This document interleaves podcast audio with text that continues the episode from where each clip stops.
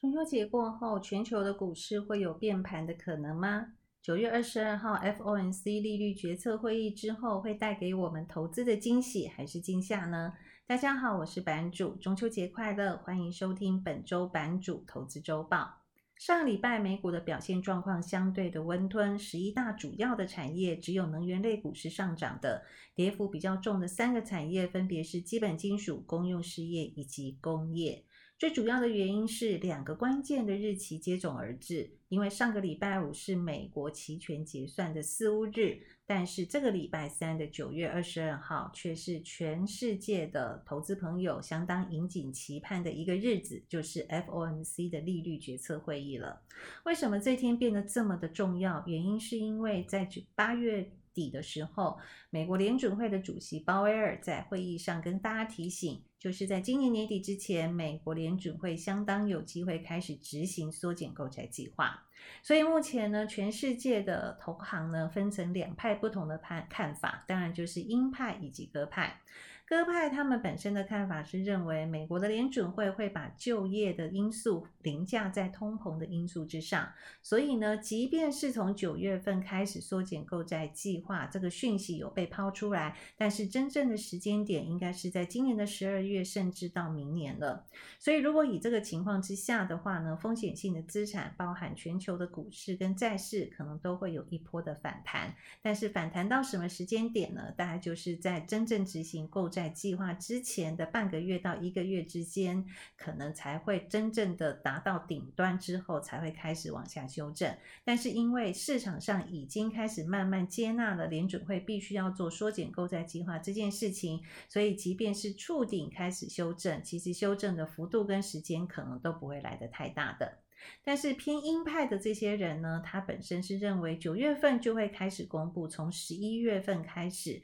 执行缩减购债计划了。他的逻辑是这样子的，他认为通膨是凌驾在就业的状况之上，原因是因为虽然二手车的价格已经下来了，但是整个东南亚的疫情，所以影响到供应链，供应链非常的吃紧。再加上塞港又塞船，所以今年感恩节的黑五买气或是 Christmas 的买气状况如果非常的好，但是这些货物是根本没有办法运送到他们本身的电商或是他们手上的话，整个通膨的力道或是通膨的幅度就会变得非常非常的严重。再加上虽然美国的联准会对于就业市场是非常在意的，但是因为 COVID-19，美国政府给予失业就业补助金的这一项政策已经到九月初截止了，所以从九月份开始，美国人如果没有办法就业的话，他们就领不到这个失业补助就业金的情况之下，会促使这些人必须要回到职场上，回到工作岗位上。所以美国的就业状况会从九月份慢慢慢慢的改善。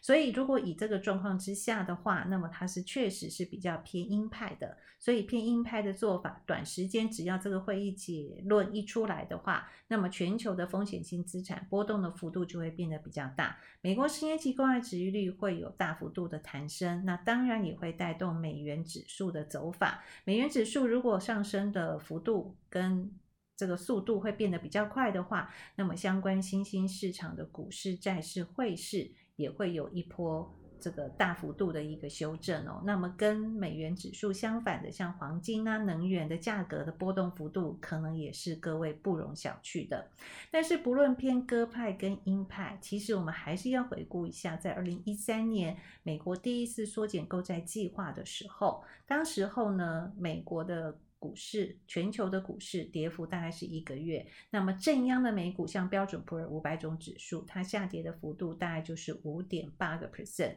最重要的部分，我们要去思考，虽然美国有通膨，美国的就业状况或许还没有达到完全就业的情况，但是因为美国的景气还是在复苏的这个轨道上面，还是持续性的往上的，所以说缩减购债计划的部分，它并不是让市场上参与股市投资的资金变少。而是它不再增加，而且况且我目前看到美国目前资金层面的状况，我们可以看得出来，真正投资在整个股市的一个资金其实并没有受到影响，原因是因为市场上闲置的资金还是非常非常的多。那么为什么会说闲置的资金非常多呢？有两个原因，第一个，美国目前的货币市场的基金的这个基金规模非常的大，就代表很多的法人手上现金部位多到不知道要放在哪里，所以就只好放在这个货币基金。原因是因为货币基金是没有给投资人任何收益的，他宁可放在那里，他都还是没有把钱放到股市投资哦。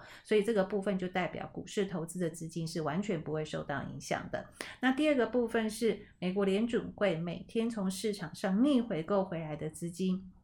每天的金额都是破账，这个逆回购的意思是什么呢？因为美国。目前联准会把这些钱给了所有的商业银行，那商业银行理论上都必须要拿来做投资啊，或是拿来做贷放给企业或者是个人的动作。但是呢，如果这些企业或个人没有这么多的资金需求的状况之下，这商业银行拥有这么多的现金，它还是必须要把这个钱存回到美国的央行，也就是联准会哦。所以美国联准会每天可以从市场上收回这么多的钱，就代表其实钱真的非常非常的多，多到都没有。地方来做运用，所以其实目前美国呢流行的一个名词叫做资产荒。资产荒的意思呢不是资产很令人害怕，而是缺乏可以投资的资产哦。所以你就知道这个钱非常非常的多。所以缩减购债计划这件事情，各位是不用太担心的。但是不论是走第一套剧本或是第二套剧本，就技术面的角度来看，我们必须要留意的部分是，比方说来举个道琼工业指数好了。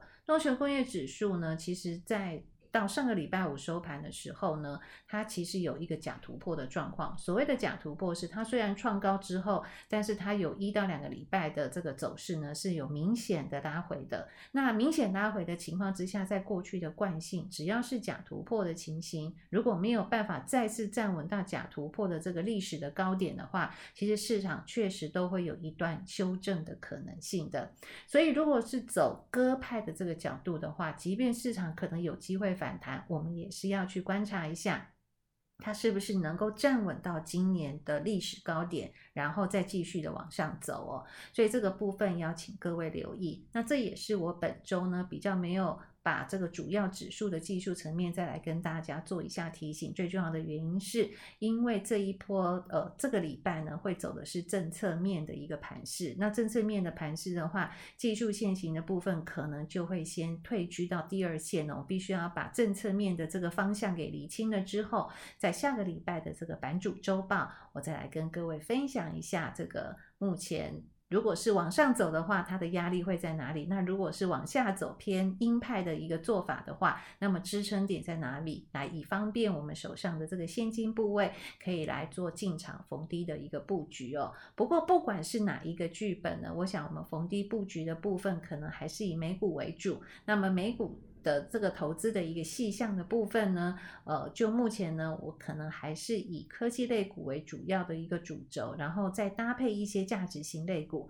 如果比较偏鸽派的话，或许我可能会加一些黄金的部位在手上。不过这个部分，一切的一切都必须要等到九月二十二号美国联准会的会议记录出来之后，再来跟各位来做分享。那么今天呢，我想我的版主周报就先到这边了。那么在下个礼拜可能有很多的东西可以跟各位分享哦。目前我想要跟各位分享的部分是除了联准会的会议记录内容之外，另外一个部分呢，最近中国的恒大地产的事件以及中国这个监管的状况呢，已经从这个科技业、呃电商业，然后电玩业那。教育业，那未来呢，有可能会开始朝向这个医美业哦，所以这个各个行业感觉都必须要监管的状况之下，那中国的市场到底我们应该要怎么来看待呢？这是下一次的版主周报要跟各位分享的重点。所以今天的报告就先到这边，那么最后还是再祝福各位中秋节快乐，各位可以天天开心。我们下个礼拜再见，拜拜。